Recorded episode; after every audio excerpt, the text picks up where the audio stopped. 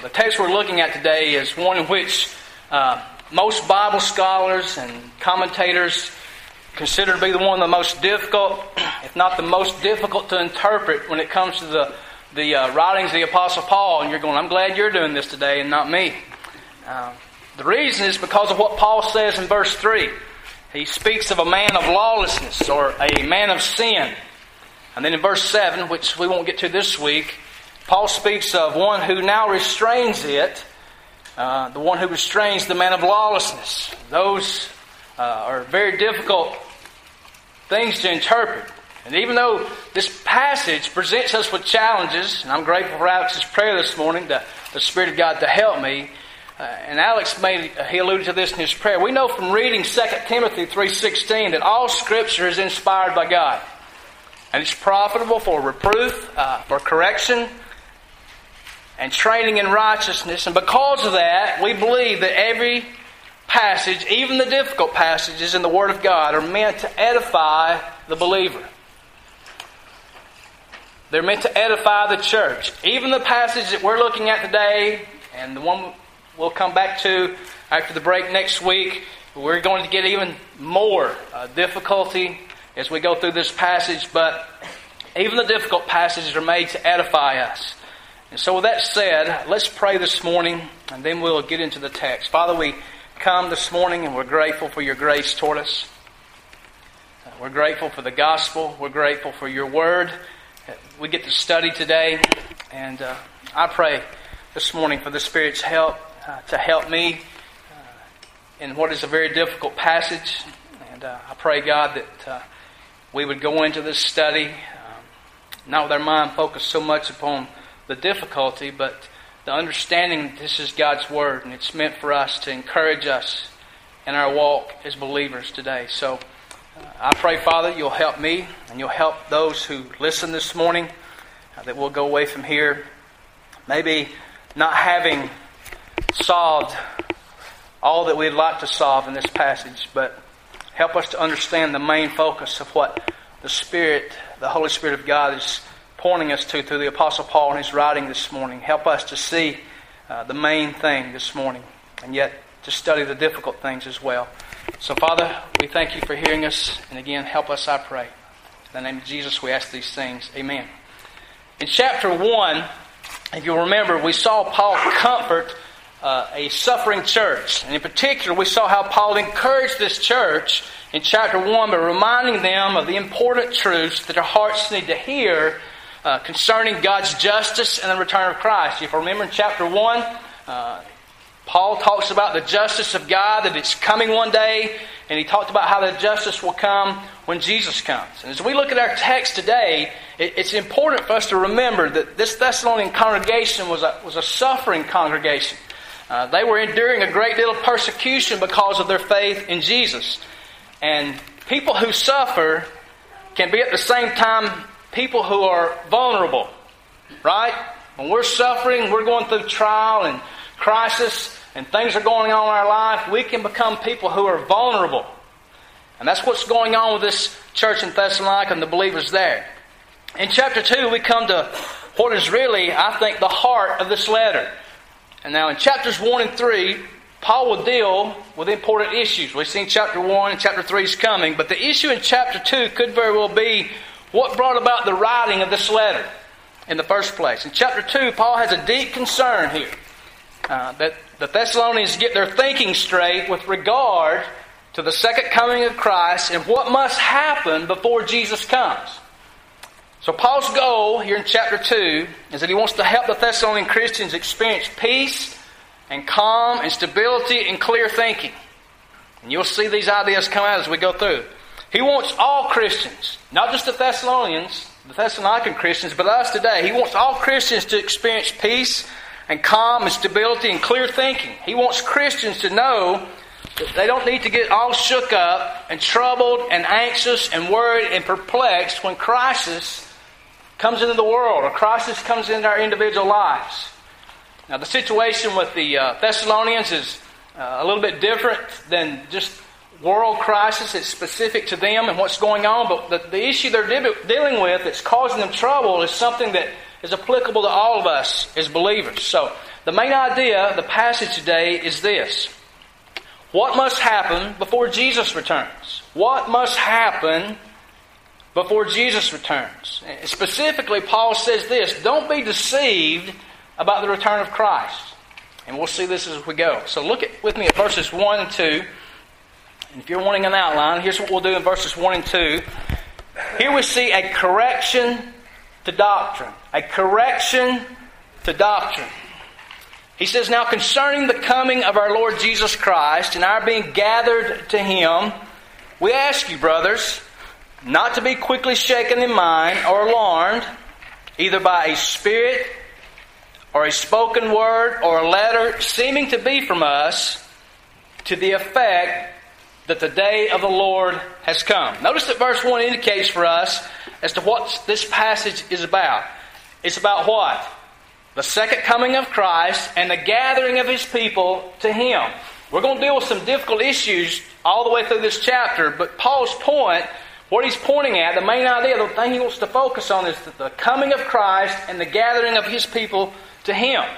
Now, in 1 Thessalonians chapter 4, um, 4, excuse me, in verses 16 through 18, when we studied that particular book, 1 Thessalonians, we studied about this topic, did we not? The coming of Jesus and the gathering his people to him. It says there in those verses that, For the Lord himself will descend from heaven with a cry of command, the voice of an archangel, with the sound of a trumpet of God, and the dead in Christ will rise first. Then we who are alive, who are left, will be called up together with them in the clouds to meet the Lord in the air, and so we will always be with the Lord. And what's the next words? Therefore, encourage, comfort one another with these words. What we have here in 1 Thessalonians 4, the verses that I've read, is the final phase of the gospel. One day, Jesus will come for his people, both those who have died trusting in Jesus and those who are alive at the time of his coming. They'll be gathered together with Jesus. We'll be gathered to Jesus and we'll spend eternity dwelling with him in a new heavens and a new earth. That's the final phase of the gospel. The return of Jesus is the hope of all believers. Sitting here today, if you're someone who's trusted in Christ, turned from your sin, heard the gospel, believed in Jesus, your hope today is in the return of Christ. That's what you're looking for, longing for, and waiting for. It's the hope for those who have heard the gospel. The gospel being that Jesus died and rose again from the dead to save people from their sin. It's the hope that those who have heard that good news have responded to that good news by repenting of sin and trusting in Jesus alone for salvation. Those who have done that, your hope, your longing today is the return of Christ. That is what you're looking for as a believer. That is the that should be the great desire of our lives as believers. It's the final phase of the gospel. You see how important this is here concerning the return of Christ and the gathering of his people to Him. It's the last phase of the gospel. If there's no return of Christ, or, or if people are, are distorting that, they're distorting what? The gospel. And when you distort the gospel, people get what? They get messed up in their head. They get shaken in mind and they get alarmed. So in verse 1, Paul indicates that the Thessalonian Christians still have questions about the coming of Christ. And they're gathering to Him. If you remember, Paul went into Thessalonica, preached the gospel, people were saved, a church was started. Paul was there, according to who you read, and Bible scholars, three to four weeks he was there teaching the Thessalonians. And what happened to Paul? He gets run out of town. But Paul taught the people of God. So Paul, in his response concerning the return of Jesus and the gathering of his people to him, is he's being pastoral in his response to them here. And while doing so, he also talks to them about some difficult things but notice that the precise nature of these difficult things is not the main concern that Paul has. He's going to talk about some things here, but he doesn't give precise details. And if you're like me, when you come to those passages, you're like, what? Mm, I wish there was more here so I could understand what was going on. The main concern is that these two things have to happen before Christians are gathered to Jesus. And that's what Paul's pointing out here.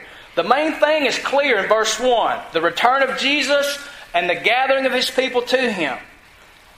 Again, even though we're going to deal with some difficult matters here, let's don't get lost in the forest for the trees, okay? we have a tendency sometimes we want the minute details that we're not given and we miss the big picture of what's really being pointed out to us. Look at verse 2. Paul says, We ask you, brothers, not to be quickly shaken in mind or alarmed, either by a spirit or a spoken word or a letter. This is key here, seeming to be from us to the effect that the day of the Lord has come. Paul's concerned about something that's troubling these Thessalonians, the Thessalonian believers. He's concerned about something that's bothering them. They have been told, they have been told that the second coming of Jesus has already happened. Look at the end of verse 2. He says, to the effect that the day of the Lord has come. Somebody has told these Thessalonian Christians that Jesus has come and you've missed it. And as a result, they're what? Troubled. Afraid. They're afraid that the Lord's come, they've missed it, they're troubled, they're perplexed. Put yourself in their shoes. What would be your response? Hopefully, in our day and time, uh, not that we're any smarter than the Thessalonians, but if we studied our Bibles and somebody come told us that Jesus has already come, we shouldn't get perplexed or shaken. And that's the point I want to, us, uh, for us to see today. Paul is concerned that they are shaken. They are troubled in mind. Somebody has come to them. Notice in response to this error that's been taught these people, Paul tells the believers, We ask you, brothers, not to be quickly shaken in mind or alarmed. Someone's come, you get the picture, someone has come uh, in whatever manner they've come, and Paul gives us three of them. We'll talk about those. Someone has come to the Thessalonians and told them, Jesus has come and you've missed it. And Paul says, Look, we ask you, brothers, not to be quickly shaken in mind or alarmed. He says, We ask you.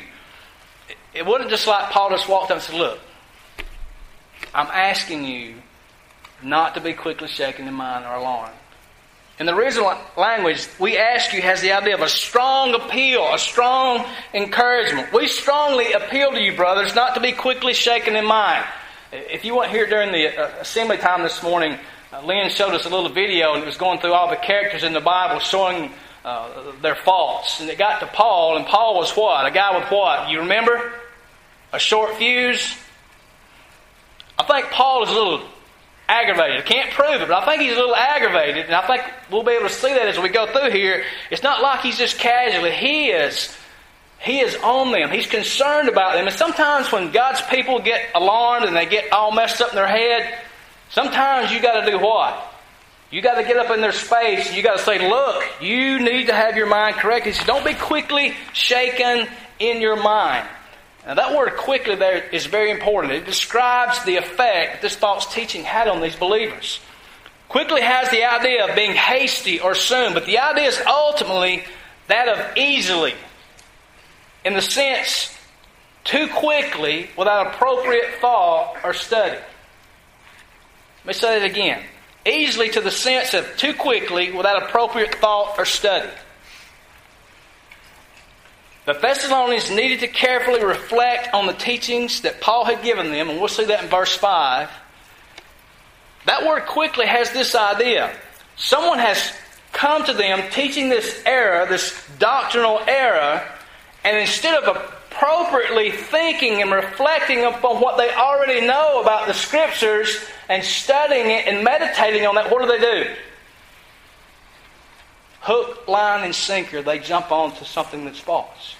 And Paul is concerned here. He's a little aggravated. Says, Don't be quickly shaken in your mind. You, you should have properly reflected on what you knew to be the truth about the Word of God and meditated and studied on that. Instead, you done just what? You done the You quickly jumped away from that and went to something else.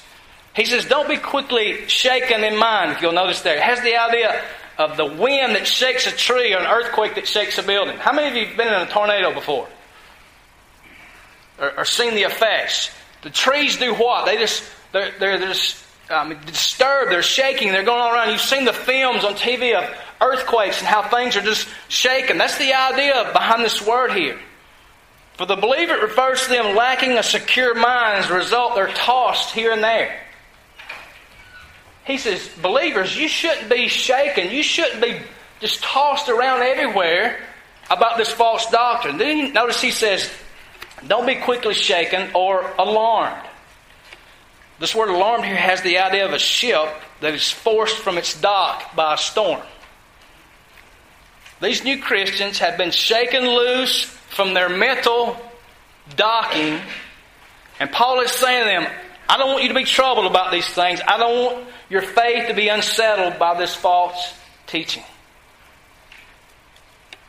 I want to reiterate this. Paul is pastoral, but yet he is concerned that when this false doctrine, this false teaching come, instead of reflecting and studying appropriately what they knew to be the truth, what did they do? They went after this false teaching. You see what Paul is saying? This is a deterrent to your minds being shaken and you being alarmed. And what, and what did they do? They didn't do that. And we'll see that here in verse 5. Notice the source of their being shaken and alarmed. There were three possible ways in which they might have been affected. Paul says, notice there, he says, not to be shaken in mind or alarmed, either by what? A spirit or a spoken word or a letter seeming to be from us. Now, here's what I want you to understand. Paul is being specific to these believers by saying, either by a spirit or a spoken word or a letter seeming to be from us. Listen, these same things, except for maybe the letter coming from Paul can be something that happens in our day and time. Notice there it says, either by a spirit. It refers to a false prophet who supposedly, notice what I said there, supposedly receives divine revelation from God by the Spirit. Someone has come to these Christians and claimed to have a prophecy from the Holy Spirit that contradicts or confuses them about what Paul has already taught them. You ever watch these TV preachers sometime that claim to have a word from the Lord? They got this revelation from God. That's what was going on. This is one of the possibilities. This is one of the ways that they could have gotten this false teaching. Notice next, he says a spoken word. It refers to a sermon or teaching. Someone has been preaching or teaching that which contradicted what Paul had already taught them. Are you beginning to put the pieces together here? Paul has taught them already about these things, what is correct, but yet they have quickly flown away from these things and jumped onto something that is false. Then notice the last thing a letter seeming to be from us. Somebody had written them a letter claiming to be Paul, telling them something, again, that was contradictory to what Paul had already taught them. Now, I don't want to beat the Thessalonians up, but I'm thinking, if Paul had already taught me the truth, and I get this letter from Paul that's telling me something different, what would you think? I wouldn't, I wouldn't be quickly shaken in mind and jump on this false teaching. I would give proper meditation and thought to what I had already been taught to see that this contradicts that.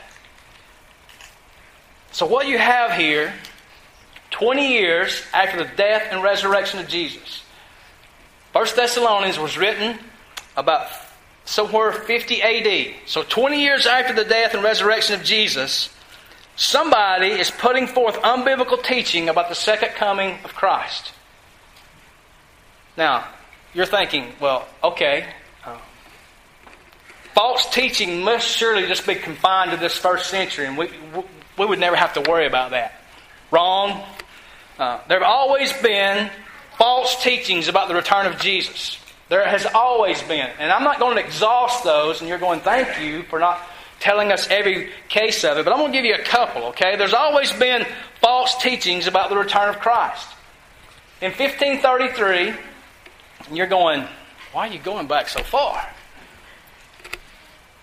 Think about church history. What was going on in the 1500s? The Reformation. People were trying to bring the church back away from uh, the Catholic Church and reform the church under sound biblical doctrine. And it's a period of teaching, sound teaching. They're trying to reform the church and bring them back under the Scriptures. And in 1533, a man by the name of Melchior Hoffman, bless his heart, Melchior,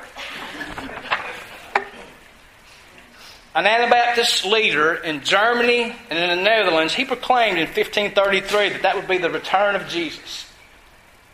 He's in the Reformation period. All this sound biblical teaching is going on, but you still have this one guy who thinks he is the prophet who has is going to proclaim that Jesus is going to return in that year. Well, we know that didn't happen, right? In 1914, Charles T. Russell, the founder of the Jehovah's Witnesses, first taught that in 1874 Jesus would return. He revised his teaching to the year 1914. Why did he do that? Because Jesus didn't come in 1874.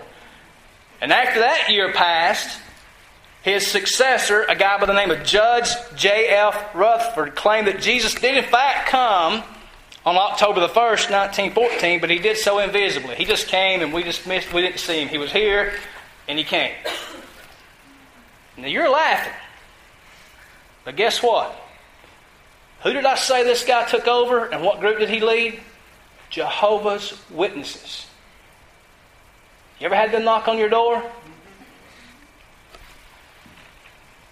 And even in the time we live, and I need to be nice and careful here, but even in the time we live, every time there's a disturbance in the Middle East, what happens? All these prophecy preachers come out of the woodwork and they bring out their charts that reach from one end of the stage to the other and they preach in front of those big old charts. Every time something happens, here they come. Let me say this about prophecy prophecy is in the Bible. The purpose of prophecy is not for making charts, but it's to build character in the life of the believer. And that's what we see Paul emphasizing in both of these letters, 1st and 2nd Thessalonians. Prophecy, the return of Christ, and everything that's involved in that is to build character in your life as a Christian. It's to stir you in your faith and give you a longing for the return of Christ. It's not about going off on these tangents about trying to figure out who this person is and when Jesus is going to come. That's not the purpose of prophecy. Prophecy is to build character in the life of the believer. So Paul tells the Thessalonian Christians concerning the return of Jesus and our being gathered to him. He says, Don't be alarmed. Don't be shaken in your mind because you've heard someone proclaiming that Jesus has already come and you've missed him. Now, I know some of us are sitting here going, those poor Thessalonians, how could they be so foolish? You would be surprised if someone shows up tomorrow and starts talking about Jesus coming, how many people, sincere Christians, will jump on the bandwagon? They'll be shaken and alarmed and moved away from what they've been taught. Look at verses 3 and 4. Here we see the reasons to not be deceived. Look at verse 3. He says, Let no one deceive you in any way, for or because that day will not come. And if you're one of those who underline, and if you don't, that's all right. Underline the word unless. For that day will not come unless the rebellion comes first and the man of lawlessness is revealed, the son of destruction. Now, everybody, if you've been looking ahead and reading ahead, you're going, I can't wait to see what the pastor does with this verse. I, I've been wanting to know all my life who this person is, and I'm going to find out in a few weeks. Um, Paul makes it clear that at least two specific events must take place before Jesus returns. What are they? Something referred to as the rebellion. Notice there's not a, an A in front of that. There's a the, a definite article. The rebellion, not a rebellion, but the rebellion and the unveiling of the man of lawlessness. Those two things must happen, he says, before Jesus will come. Paul tells the Thessalonian Christians, you can know that you've not missed that day, the day of the Lord, because the rebellion, and some of you have translations that have falling away or apostasy. You can know that you've not missed that day. You can know that you've not missed that day because the rebellion has not happened and this man of lawlessness or the man of sin has not been revealed. In other words, Paul's saying there's something that has to happen before the return of Jesus takes place. And since those things haven't happened, you don't need to worry that you've missed the return of Jesus. That sounds pretty simple, does it not? Notice the first thing that must take place before the return of Jesus happens. Look at verse 3. And you see that phrase, until the rebellion comes first. So, before Jesus comes, there's going to be the rebellion. What's going to be the first thing that happens before Jesus comes? the rebellion is going to come first. Unfortunately, Paul doesn't give us any details as to what this rebellion is going to be, does he? He just says there's one coming. Now, the majority of Bible scholars who are far smarter than I am debate if the rebellion here is an apostasy among those who once followed God, or is it a worldwide rebellion against God? Which is it? In other words, the rebellion might refer to a falling away of many within the church. The Bible talks about that, does it not? 1 Timothy 4, 2 Timothy 3, the book of Jude talks about that. Or again, the rebellion could refer to a worldwide rebellion against God and specifically civil order. This rebellion could be one of two things. I, I think it could be either or. Or, you know, it can be this falling away of people from God, or it can be a worldwide rebellion against God and against civil order. That's going to happen before Jesus comes. But the main thing to understand is this not what is it going to be or when is it going to be, but that must happen before Jesus comes. And Paul doesn't give us any details, does he? He just says that's got to happen first. Notice the second thing that must take place before Jesus comes. And the man of lawlessness is revealed, the son of destruction. At the same time that there's this rebellion, the man of lawlessness is going to be revealed.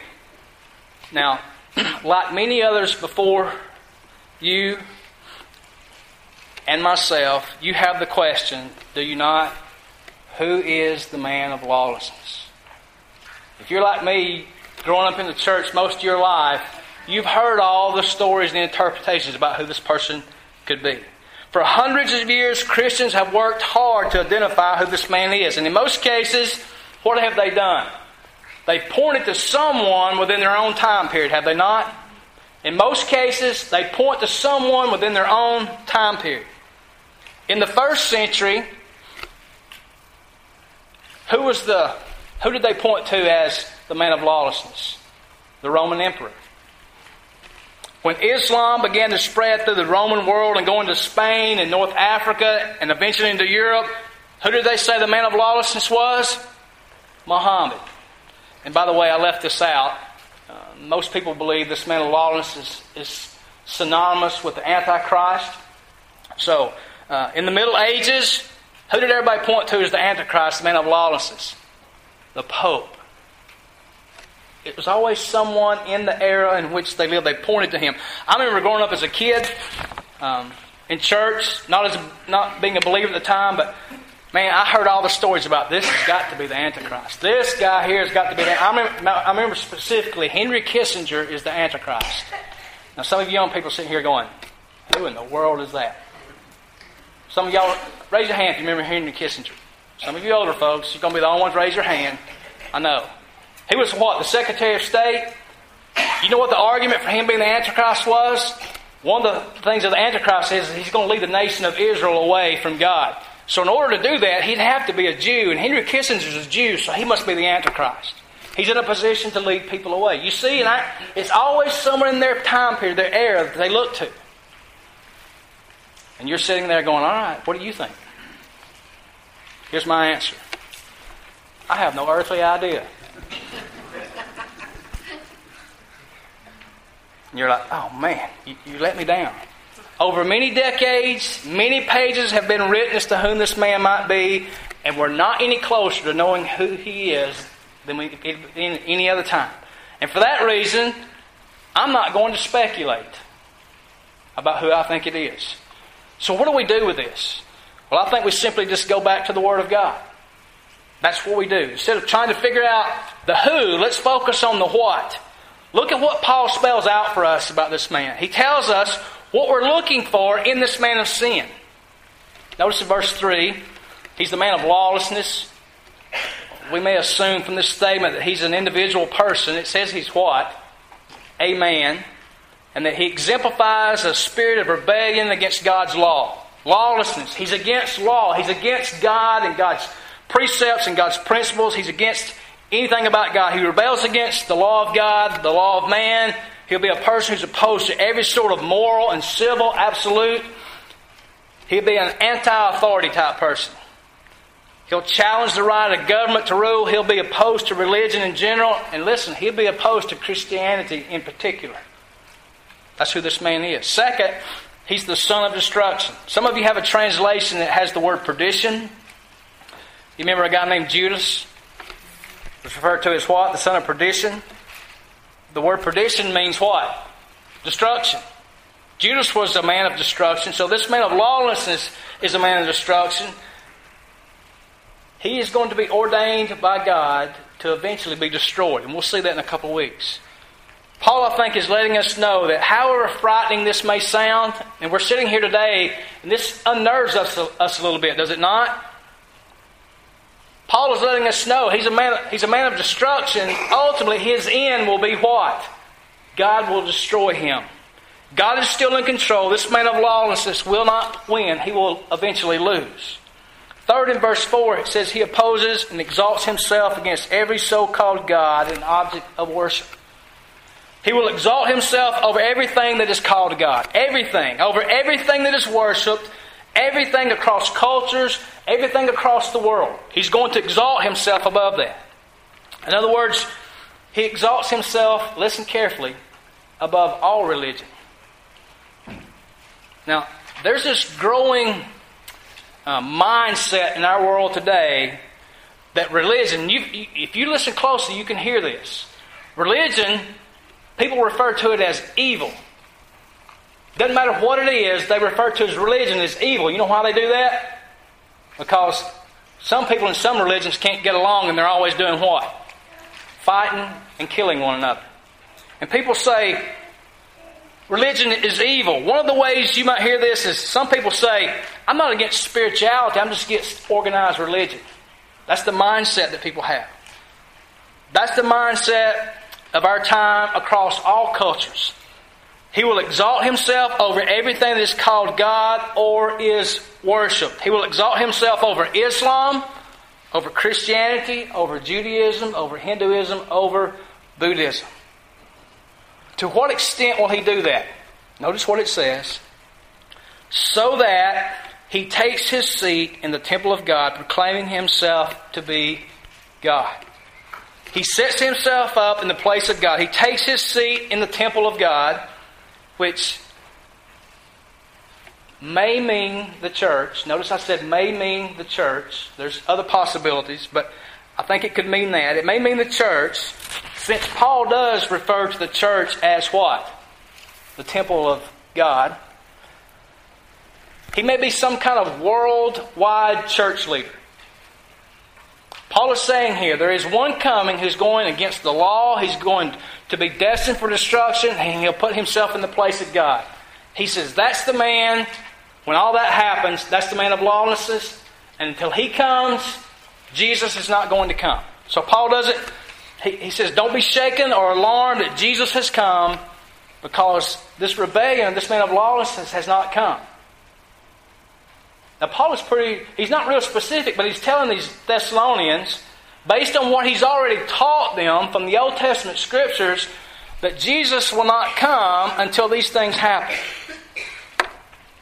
Now, you, you, you, if you're like me, I studied this week and I got to the end of verse 4 and I'm going, What in the world how do I take this and help my people understand how do I apply this to my life? Because most of you are sitting here going, I'd never believe that somebody came to me. I just wouldn't believe that. I'm hoping you wouldn't.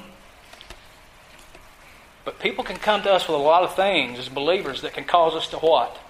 Lose our head. Here's the application in verse 5. How to prepare yourself to not be deceived. And that's also the outline. How to prepare yourself not to be deceived. Notice what Paul says.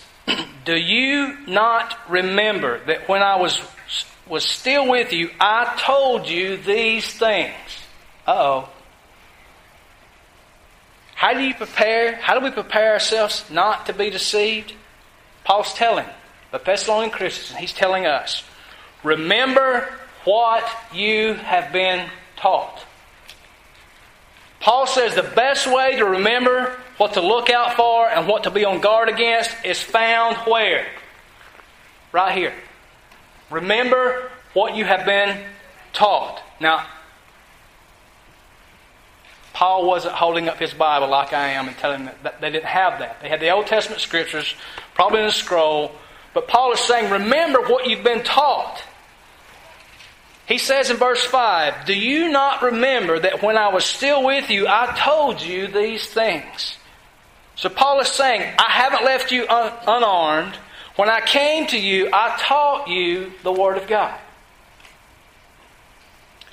Look back to 1 Thessalonians with me, at chapter 2, verse 13.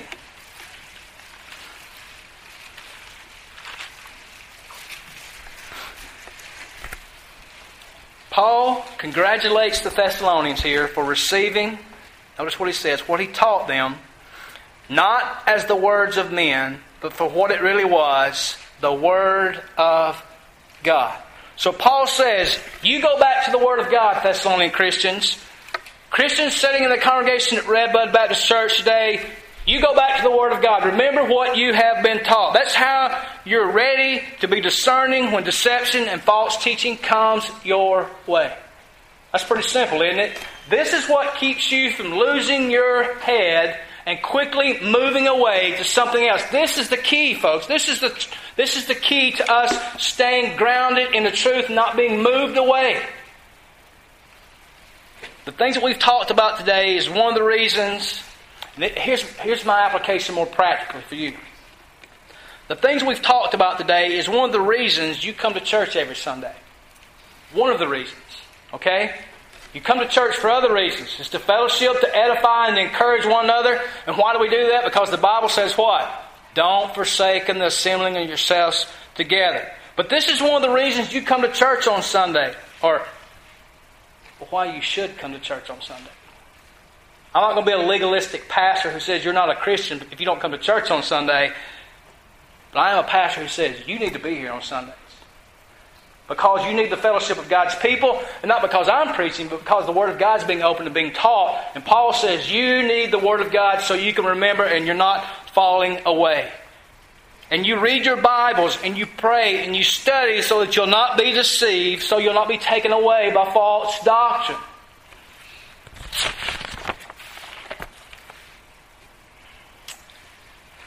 Mormons.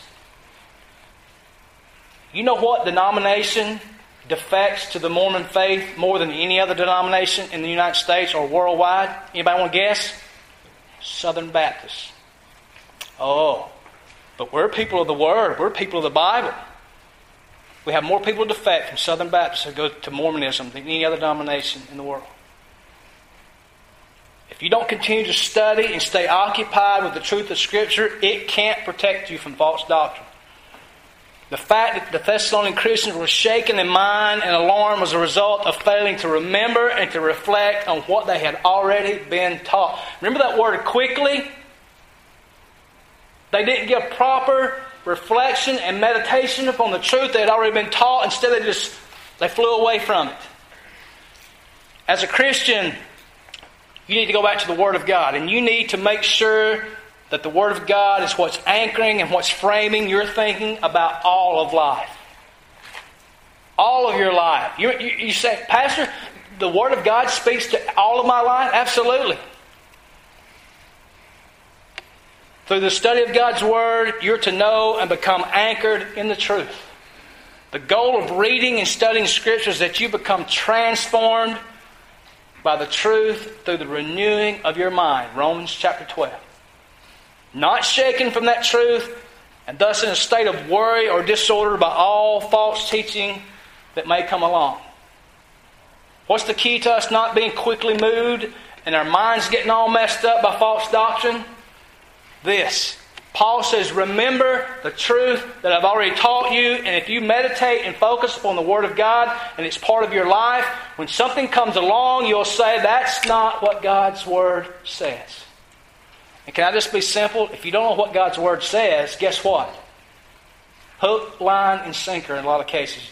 That's why Southern Baptists defect to Mormonism. It's because they don't know the Scriptures. They don't know the Word of God. And here's the second point of application, and we'll be done. Does everybody understand what the first point is of application? This is important to your life. Sunday morning, Monday through Saturday. Studying, reading. Now listen, don't misunderstand. I'm not saying you study to the, to the, the point of what your pastor does. Now, if you want to do that, that's, that's great. I study to the degree I study to help feed you on Sunday morning. I'm not saying you sit down and prepare a sermon every week, but I'm saying, can I be nice? At the same time, probably mean. A three minute devotion every day is not going to get it done. Okay? Second thing.